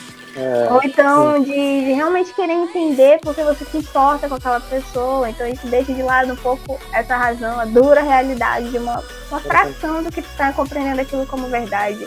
Né? Então tem momentos em que a gente precisa pensar. É o momento que a gente está conversando, está fazendo um trabalho, está exercendo alguma atividade que necessita de conhecimento, de prática, de, sabe, de coisas desse tipo. Uhum. E vai ter momentos que você só vai ter que estar ali curtindo, que é o momento que você tá assistindo um anime, um filme, um desenho ou alguma coisa desse tipo, sabe, numa festa, mas nunca deixando de estar alerta, sabe? É realmente é, saber que a gente está preparado para qualquer coisa, sabe? A gente tem aqui uma máquina estratégica muito forte, Uhum. né? A gente tem a plena capacidade de ir e vir quando a gente quiser. Né? Isso não é nem, não tô nem falando do âmbito legal, eu tô falando do âmbito ser humano, né? Das nossas É. capacidades mesmo, das nossas competências. Então, é, a gente realmente tem que colocar nossa vida no eixo. A gente precisa perceber que não dá mais, sabe? Pra viver de uma forma é, robozinho, sabe? A gente não é É. máquina, né? A gente é ser humano. E também tem uma parte espiritual, tem uma parte energética, mental, emocional. Então, são, são vários tipos de corpos que compõem uma pessoa uma alma, né? Então, poxa, é louco, é louco. Tu fala isso pra uma pessoa que é cética, mas se a gente conversar É. com uma pessoa cética, tudo isso que eu falei, ele vai encontrar sentido nisso. Tá falando comigo É. agora. É, Não porque é, é é. uma coisa simples. Tipo, lá, eu sabe? tinha, eu tinha vários preconceitos antes É. desse papo aqui. O primeiro preconceito é que eu achava que só velhinhas dominavam isso daí. Que foi o que passaram pra mim. Filmes me ensinaram isso. Ah, cara. e. Tipo, também associava esse negócio do signo, né? Tipo, fui, como eu sou aquariano, aquariano tinha muito negócio de, ah, você é aquariano, você é frio, você é gelado, sei lá o que e tal. É. É, e aí, tipo, por, por muito tempo me incomodava toda essa questão de que as pessoas queriam determinar o que eu sou com fatores assim. E, tipo, eu tô percebendo que não é tanto, cara. É mais é energia mesmo. É o que você É. produz como pessoa e como isso reflete ao teu redor. A astrologia tem um negócio muito doido, cara. Eu, quando eu entrei nessa questão mais do tarô, da espiritualidade, só deixei a astrologia um pouco de lado. Porque a gente tem que tomar cuidado com o seguinte: para você fazer uma análise astrológica de alguém, você precisa ter pelo menos sete anos estudando aquilo, praticando e, sabe, gratuitamente, entendeu? Ali no teu ciclo, colocando aquilo em prática na tua vida, sabe? Refletindo e tal, se refletindo, né? Se observando. É, por quê? Porque é um, um estudo que pode gerar um rótulo que hum, pode gerar um aprisionamento de personalidade né, em alguém. Então, na espiritualidade, é, é, fala muito disso. Você não é só o seu signo, só o seu mapa astral, você não é só o que as cartas dizem, você não é só o que você acha que é ou o que os outros acham. Você é muito mais. Né? O ser humano ele tem capacidade de ser plástico. Né? Então, ele vai se adaptando, ele vai mudando, vai fazendo tudo que ele quer fazer. Entendeu? Então, a gente tem uma, adapta- uma adaptabilidade muito grande por ser um ser humano. E a gente também tem um- uma criatividade infinita, porque a gente tem a parte espiritual que é conectada com, com a fonte cósmica, né, divina. Então a gente, as nossas ideias elas não são nossas, elas são enviadas, pega quem tá receptivo e quem vai fazer, entendeu? Então Nossa. Por isso, por isso que é muito louco. A gente, a gente na arte tem muito a se dizer, né? Seja que nem um artista. A arte de Verdade. plagiar sem ser pego. Então, tem muito isso, entendeu? A ideia de todo mundo tá aí, tá na natureza. Tem pessoas que veem uma situação na vida, veio uma ideia. E Quantas pessoas passaram por uma situação e não teve esse olhar aguçado para aquela ideia? Né? Então, vai da percepção de cada um. Ana, acho que a gente tem uns 5 minutos. O papo é tipo, cara, dá pra gente falar aqui por mais de duas horas, assim, tem muita coisa pra falar. É, mas uma dúvida que eu tava, é, quem é que faz pra você esse atendimento? É tu mesmo que, tipo, estiver precisando, ver essa questão do tarô pra ti, é tu mesmo que faz, joga pra ti mesmo? Não, eu não jogo. eu não consigo jogar porque é, o ego ele entra um pouco ali no Hum, meio do caminho. Então, às vezes, eu posso me enrolar, é, me enganar. Então, Nossa. eu prefiro o quê? Falar com pessoas que eu conheço, que eu tenho confiança no trabalho. Então, eu tenho Uhum. três amigas que Hum. me orientam muito nisso. entendi. Né? Eu tenho a Patrícia, que eu acho que ela vai assistir essa entrevista. A Patrícia Manta, ela é lá de Salvador. Tem a Catarina, tem a Catarina Sorger. E que eu acho que ela é lá do sul. Eu tenho Hum. que ela é do sul, não sei se é Minas, não, eu não sou muito ligada com essas coisas. E tem a Nai. A Nai ela mora em São Paulo. Ela também é do tarô. Duas do tarô e uma é reikiana, tem toda uma mediunidade muito aflorada tal. Então ela é assim, sensitiva ao máximo. Né? E ela é neta, é sobrinha neta do Raul Seixas. a Patrícia. Uau! Uau, legal. Então, é muito louco, sabe? Eu, quando eu, eu falo com elas, elas sabem, cara. Elas mandam mensagem assim na hora que eu precisava, antes de fazer qualquer merda. Opa, perdão a palavra. Qualquer besteira, né? Elas, elas aparecem. Eu lembrei É um pouco da psicologia, que na psicologia você também não pode se autodiagnosticar, né? É. Tem que ser uma pessoa isenta a isso. Eu me diagnostico porque é, é uma questão minha de aprender, sabe? Re- realmente me reciclar e tal. Ah, Mas com o tarô, eu tiro assim. Energia do dia, um negocinho assim básico, mas se Ah. for pra ver uma situação Tá, específica. só, só um minutinho, tá quase no fim rapidinho, Ana. Chama. Chama pro encerramento, Léo. Vamos fazer mais alguns minutinhos. Eu prefiro mesmo é cantar. Ah, eu tô maluco. Ah! Oi, Ana! Oi, eu vi que faltava dois minutos pra eu. Pois é, É. passa muito rápido. Cara, eu eu sou tava falando. disponível pra, pra monitorar tempo, gente. Eu- falei pro Léo, vai acabar, vamos voltar mais uns minutinhos, porque cara, a gente não imaginou, foi tão, tão intenso. Aham. E o João travou de novo. Mas foi eu travou de mesmo. novo. Mas eu acho que vai chover, entendeu? É por isso que tá travando. Sim, é, ele falou que tro- deu um trovão naquela hora e aí, tipo, travou a internet dele. Entendeu? Que, cara, de- deixa todo mundo no êxtase metabólico, né? Uhum. Hum, É, é muito. um trovão aí, porque, cara. sei lá, é muita informação também, né? E a gente não vai percebendo. Muita e é uma coisa. informação muito palpável. Tá sabe? gravando, Não é né, Léo? Técnico demais. Tá, mano, tá gravando. É, mas É é, interessante, né? Eu tava finalizando essa parte aí que caiu. Cara, que bom. Tu continua só nessa parte aí, que é muito Qual é legal. a parte acho que eu esqueci? bacana. Gente, é porque eu só vou falando, entendeu? Eu recebo a informação e eu vou. Não, é melhor É, os insights vêm do. Cara, que bom, né? Não, Eu tava falando essa questão do budismo, da energia positiva. Eu conheço, o Léo falou que ele não conhece. Eu conheço um pouquinho, né? É, não- Do, do, dessa, do Siddhartha Gautama e, e um pouco menos do, daquele do Nichiren Daitunin, né? Mas tu já Que me é do Namyo uma Herengen. Kyo. É, do Ah, budismo, entendeu? sim. Era do. Isso, do Nichiren Daitunin, que é essa relação, energia do universo, né? Que você vai atrair através do, do, do- dos sutras, né? Você mora aqui em. Manaus? Moro, sou daqui de Manaus. E tem centro assim, ou tem algum lugar focal que tenha reuniões pra isso? Ou não? Olha, eu não conheço, Uhum. né? Na verdade, quando eu comecei a entrar nisso, estava na pandemia, então eu já me afastei um pouco mais de estar transitando tanto. Uhum. As minhas referências, elas são muito... É porque, assim, é uma, é uma, é um acordo que eu tenho com os meus guias, né? Com o meu anjo da guarda, com a espiritualidade. Sim. Me coloca no, no meu caminho qualquer informação, qualquer pessoa que possa me ajudar, sabe? No Uhum. meu desenvolvimento, no, no meu caminho espiritual. Uhum. E aí, às vezes eu tô assim, bobeando, né, no, no YouTube e aparece um- uma palestra, um, um corte de algum mestre, né? Uhum. Ou de algum, por exemplo, tem um que eu gosto muito, uma, na verdade, brasileira, a Monja Coen. Hum, já ouvi falar. Muito maravilhosa. Eu fico assistindo as palestras dessa Uhum. essa mulher, cara, é um poço de sabedoria, entendeu? Tipo, nossa, maravilhosa. Tem o. Eu até esqueci qual é o nome dele. Mas é um indiano. Uhum. É um indiano, eu esqueci o nome. Mas ele é muito bom também.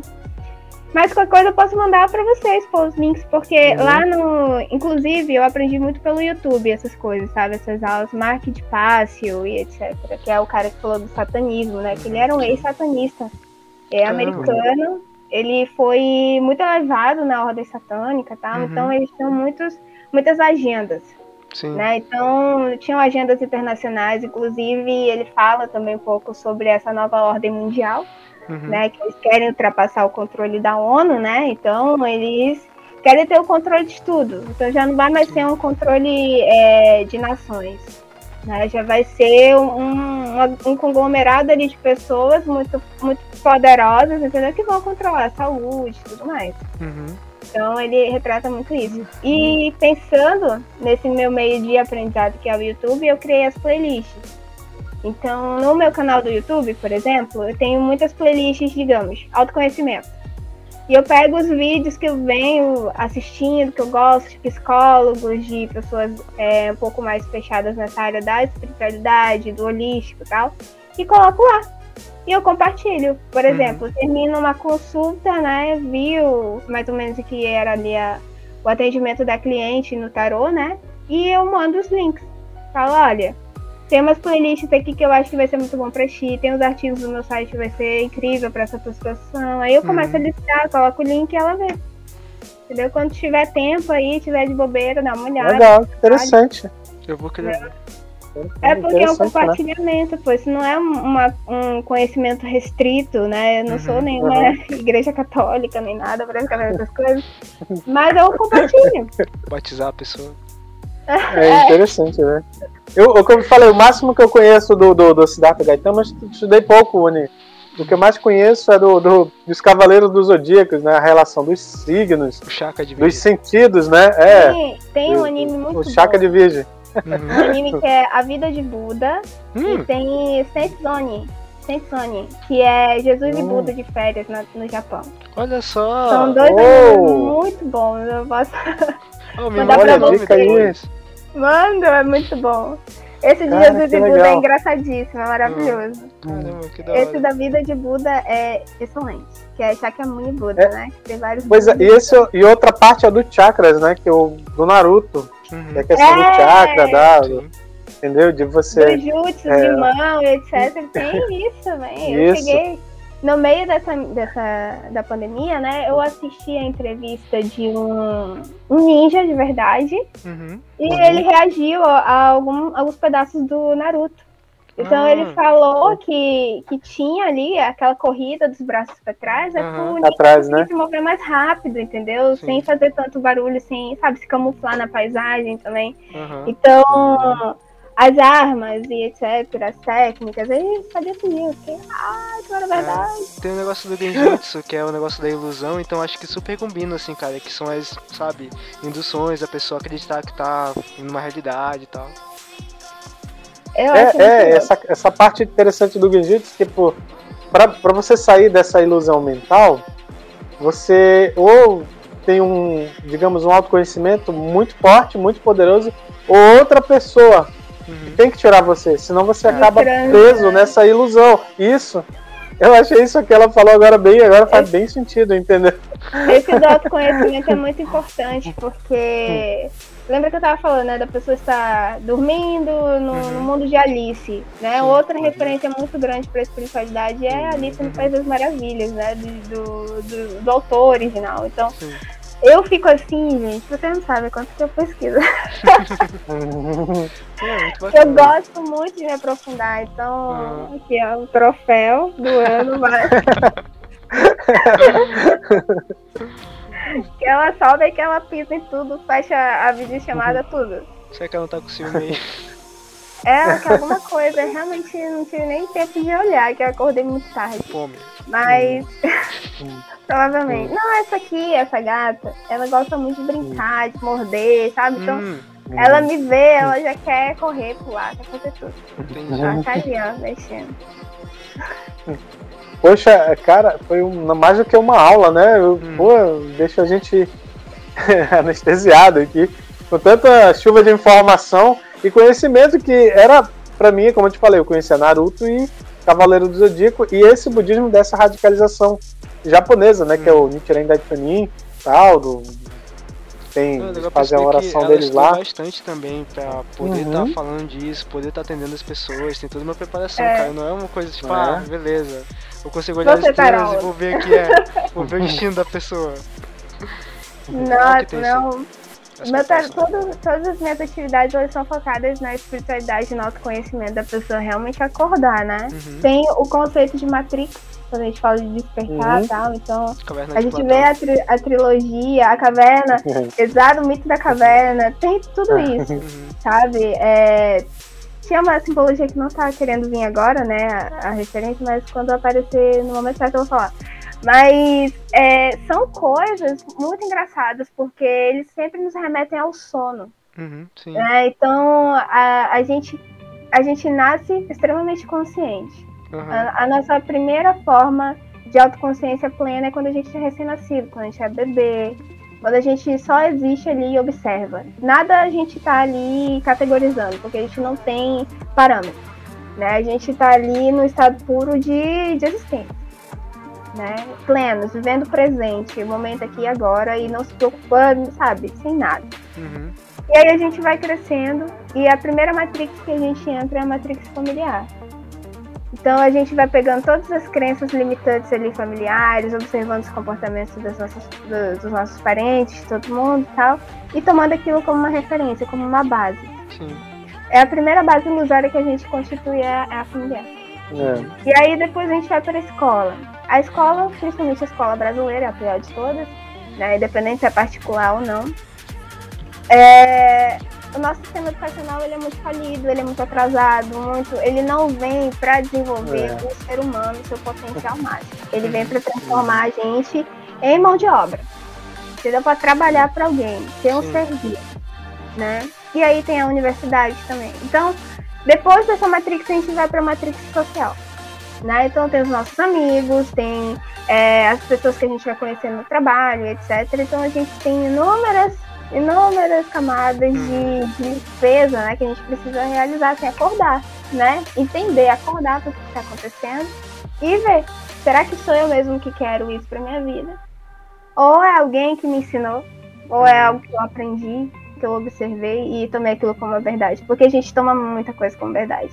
Sim. Eu acho que o exemplo clássico de crença limitante é ah, eu tenho dedo podre para homem, para mulher, né? Ou então gente, né?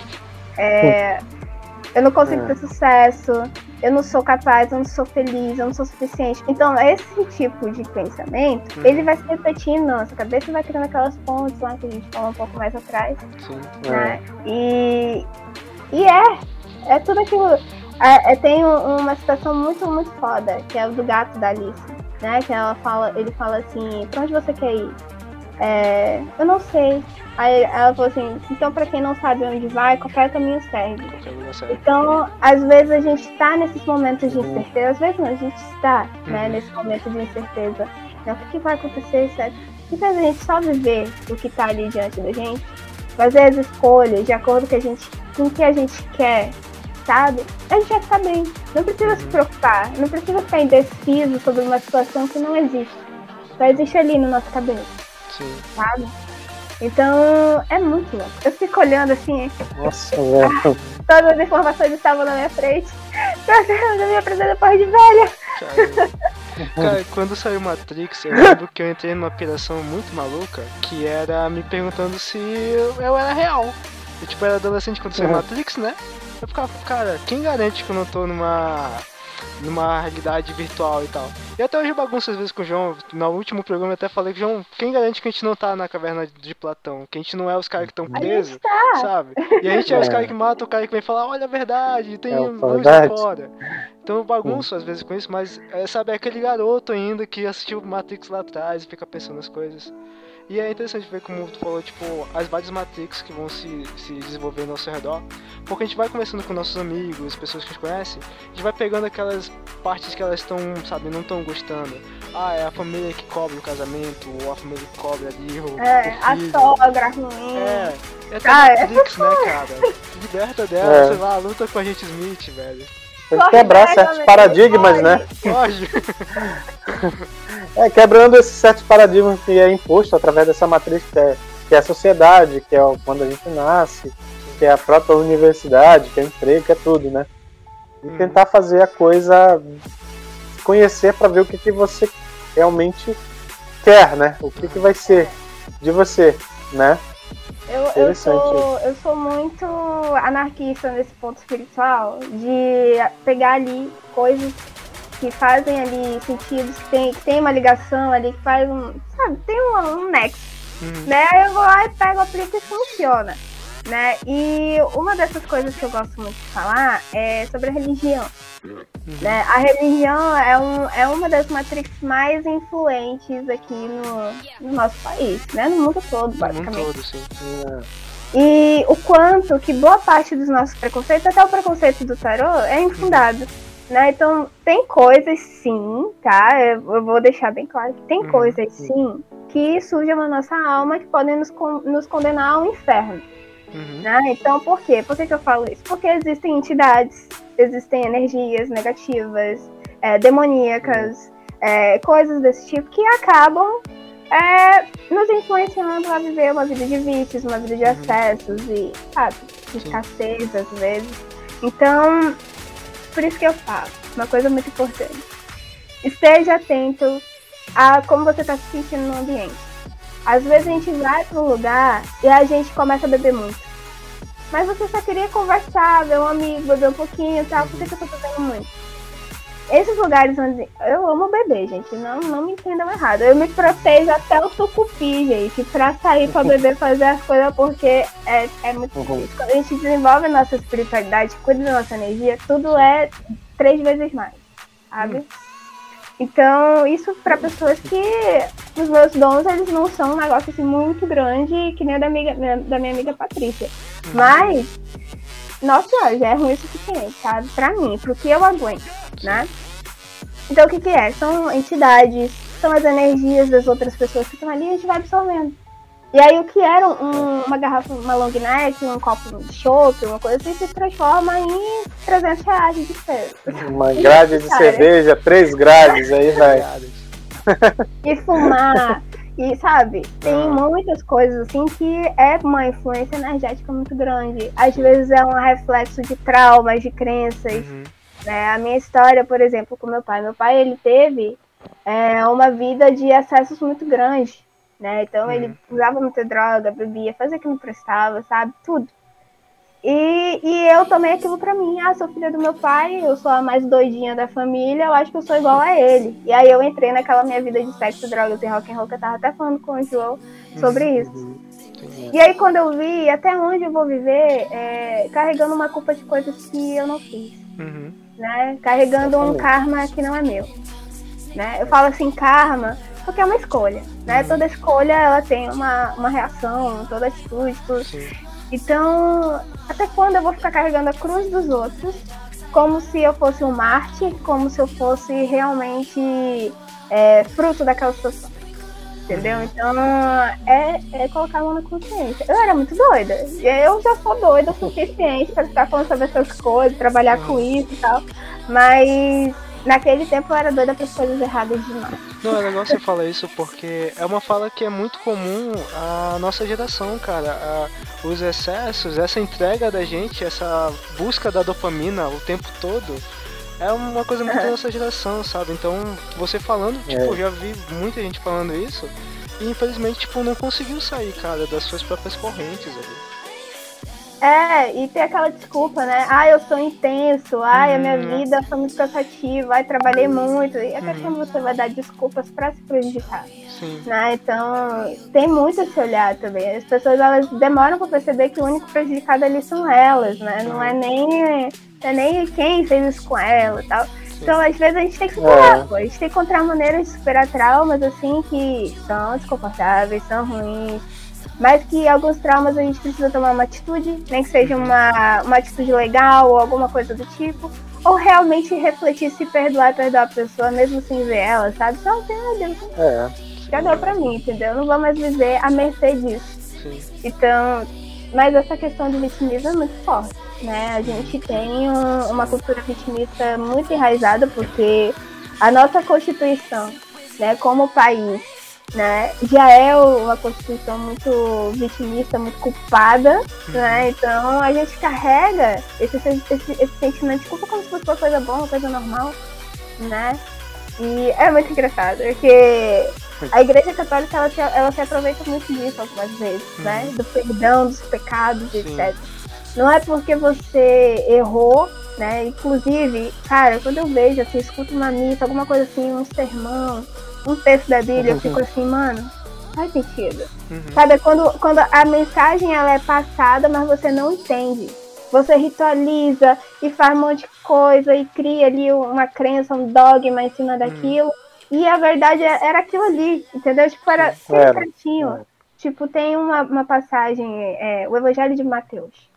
Né? O Evangelho de Mateus é muito foda, cara. Jesus ele fala o seguinte, ele fala, ele faz uma referência muito clara ao arcano 20 do, do julgamento, né? Que é, é acorda, né? Desse teu sono. Eu até ia pegar aqui, ah, eu odeio ficar sem essas coisas aqui quando eu preciso. Uhum. Mas é algo assim de ou você acorda pra sua vida, ou você vai continuar vivendo como um morto. Uhum. Né? Então viver Exatamente, como é. morto é o quê? Você não tem escolha, você não tem vida, você não faz nada, você é ali um- uma massa velha podre, entendeu? Porque as pessoas podem fazer aquilo, com aquilo que elas bem entendem, elas podem limpar, estudar, podem enterrar, podem queimar, sabe? Isso aí já é outras pessoas. Então você vai preferir viver como morto, né? Que não tem autonomia nenhuma, que não sabe o que é da vida, não tá acordado, né? Do que acordar e começar a fazer alguma coisa. Começar a fazer as coisas diferentes, sabe? Tem muita coisa assim que eu olho assim, mano, vocês estão entendendo isso errado. Vocês não precisam de um padre pra ensinar vocês a interpretar a Uhum. Bíblia, cara. Vocês precisam se conhecer e depois ler a. Bíblia.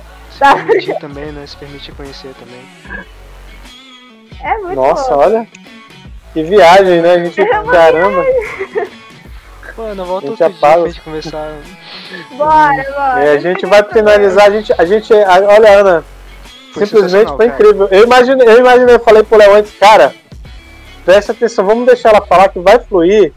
Você, você não vai imaginar o. falou, Pô, o- Jacó, é velhinha que tu prometeu. Pensei que era uma velhinha tava falando, ei, meu Cara, filho, o seu destino entendeu? se encontrar." e certas crenças limitantes que até eu, eu próprio não conhecia, agora eu vou, tô entendendo mais e vou pesquisar mais ainda através do que tu falou, porque como eu falei anteriormente pro Léo, Léo, ela vai soltar um monte de coisa, cara. A gente É. vai pegar muita coisa de- de- dessa entrevista, entendeu? Explodiu, tipo, é bugou algumas coisas e.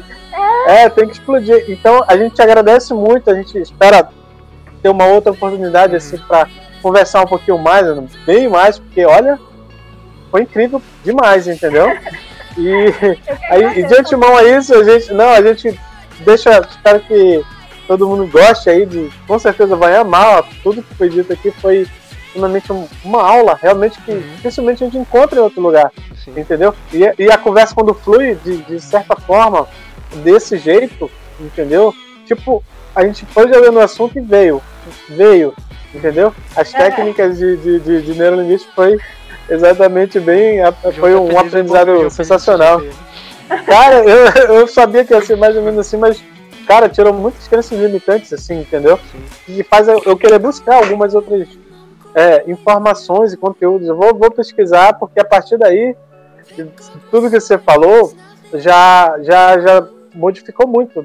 Do, uma- um pouquinho que eu conhecia sobre isso, entendeu? Tirou algum, alguma parte que eu achava que era crença limitante, né? Uhum. A gente já vai caminhando, ainda que seja devagar, vou, vou buscar esse autoconhecimento, essa É, coisa assim. devagar você vai E- longe, é o que importa, É. pelo menos saber o que É, isso é importante. sabe? A gente queria que deixasse uma mensagem aí final para todo mundo que vai ouvir aí, para todo mundo que eh, vai estar presente, que deixa uma mensagem aí para nós. É. E eu tinha uma coisa pra falar e aí eu esqueci totalmente agora. Mas. Ah, eu não sei. É porque assim. é, Não, não deixa pra amanhã o que você pode fazer hoje, sabe? É, e eu não tô falando no sentido mais ai, chifrinho da palavra, sabe? Clichê. Uhum. Não, é tipo, tem coisas muito feias, né, que a gente não gosta na gente. A gente não gosta nem de olhar. Olha pra isso, cara, sabe? Tipo, abraça isso, entendeu? Tipo, não faz, não faz o que tá pedindo, né? Não vai fazer nada errado, não vai matar alguém e tal. Não, só observa. Tem pensamentos aí na nossa cabeça que a gente não quer ver, que a gente carrega, olha o tempo. Mas se a gente começar a enxergar o que, que é aquilo, aquilo vai se dissolver, aquilo não volta mais. Né? Porque a gente precisa limpar. Né? Então a gente limpa a nossa mente. A meditação é isso, é, incrível. Viver no presente é incrível. Se observar, se autoconhecer é incrível por causa disso.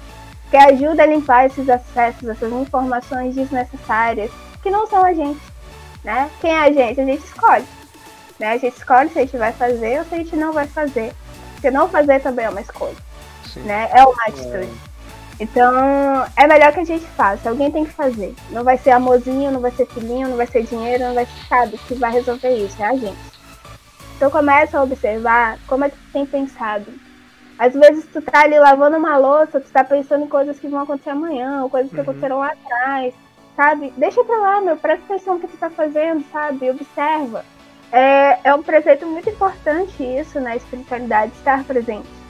Porque a gente Uhum. fica atento, a gente tá consciente, a gente tá preparado para o que pode acontecer, sabe? E não tem sensação melhor. A gente vai buscar o mundo, tudo, atrás dessa sensação. E a gente só tá ali lavando a louça tendo aquela sensação, sabe? Tipo, às vezes a gente só tá aqui, ó, sentado, olhando pra televisão, observando, sabe? Não tá pensando em nada. É isso que a gente quer. Uhum, É isso sim. que a espiritualidade é, sabe? É nada demais. As pessoas enfeitam e e borda e. Meu, vai pro simples. Sim. Cara, se tu conseguir fazer o simples, tu já fez muito mais, entendeu? Que, ai, cristais, não sei o que, tem cristais, beleza, vai, se informa como é que cuida de cristal, como é que funciona, etc. Aí você usa. Né? Mas não compra e deixa o cristal fazer as coisas sozinho, não. Você que tem que fazer. É legal, legal, cara. Na minha cabeça tá tipo, não sei se as pessoas vão conseguir se identificar, mas tipo, tem um guarda-roupa mental, sabe? Que você fica acumulando as coisas ruins lá dentro. É. Aí tu fica assim, hum, será que eu vou abrir aqui? Tal. Mas muito legal, muito bacana. Acho que muita gente vai ter gostado desse papo aqui. As palavras são muito reconfortantes. É... Bom, pessoal, pra quem estiver acompanhando, a gente vai deixar aqui embaixo, tá? Os links do pessoal que apoia a gente. Ana, deixa também o teu canal do YouTube. Eu vou deixar Vou na descrição, né? Mas se tu quiser falar pra que alguém já Uhum. conseguir pegar aí, quiser falar o nome do Ó, canal. é só É. pesquisar a Tarola da Manauara. Tem no YouTube, no Instagram, tem lá no TikTok, mas não faço nada lá no TikTok, só gravando meus reels lá. Gatinha lá. E... Mas se jogar a Tarola da Manauara, vocês me encontram em qualquer lugar. Facebook. Meu site, ele não tá mais com o link original, né, de, de domínio, porque eu desisti, não vou pagar 300 reais no domínio. Entendeu? Faz sentido. E aí ele tá aberto. Mas todos os meus links é, oficiais estão lá no YouTube, estão lá no meu Instagram, tudo bonitinho, não tem, não tem erro. Minhas consultas elas são no WhatsApp. Né? A minha programação geralmente no canal do, do Instagram é live, é, sabe, compartilhando muita coisa no story. Eu vivo compartilhando coisas dos outros nos stories, entendeu? Porque, pra quê? Fazer mais do mesmo, né? Quando tá Uhum. bem ali, eu compartilho, entendeu? Tipo, Sim. e é, entendeu? É, e deixa eu ver. Ah, eu acredito que é isso. É, a taróloga Manauara. Quem Manauara, é Manauara então vai gente- saber escrever, entendeu? Respira. A gente vai deixar todos esses links aí na descrição, pode ficar tranquilo. E, Ana, mais uma vez, muito obrigado aqui. Eu acho que quem assistir vai sair com um chakra maior do que o da raposa de nove Não. caudas aí. Despertou sétimo sentido aqui, cara. É, o sétimo sentido aí. Saca de vídeo. E muito obrigado, Ana. Espero a gente ter uma outra conversa aí novamente. Só E chamar, foi muito bom. A gente só agradece.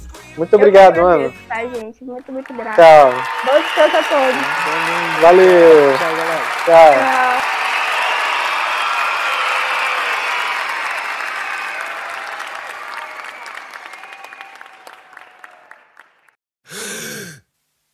A vida é boa pra caralho, nem sei por que eu tô chorando. Eu tenho vinte e poucos anos e não vou parar aqui. Eu sinto falta da minha casa, minha mãe sente minha falta, tudo bem.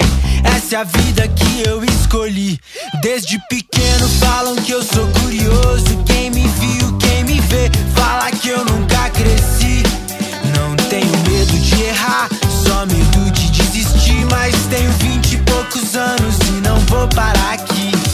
Quem te ensinou a sonhar? Quem te ensinou a sonhar? Quem te ensinou a sonhar? Quem te ensinou a sonhar? Mas se garotos não choram, alguém diz o que eu sou. Não, não, não, não. Fica calado, eu sou o que eu quiser. Sou o sol da meia-noite, a lua cheia de manhã. Mas me de mim mesmo, da cabeça aos pés. Tenho vinte e tantos planos pra antes dos 30 anos. Alguém diz pra onde vamos, tenho pressa de existir. Me disseram, calma, mano. Cê tem tempo sobrando pra errar. E eu tô certo que não vou parar aqui. Quem te ensinou a sonhar? Quem te ensinou a sonhar? Quem te ensinou a sonhar? Quem te ensinou a sonhar?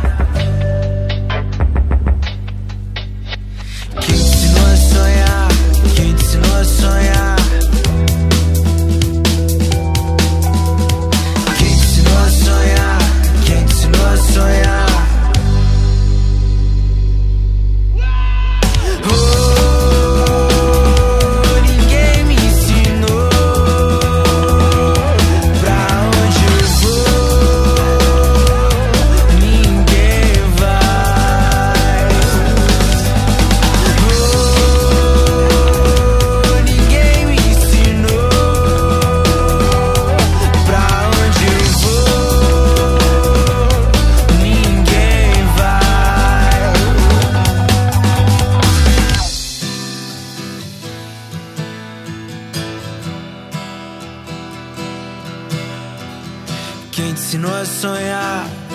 Ensinou a sonhar?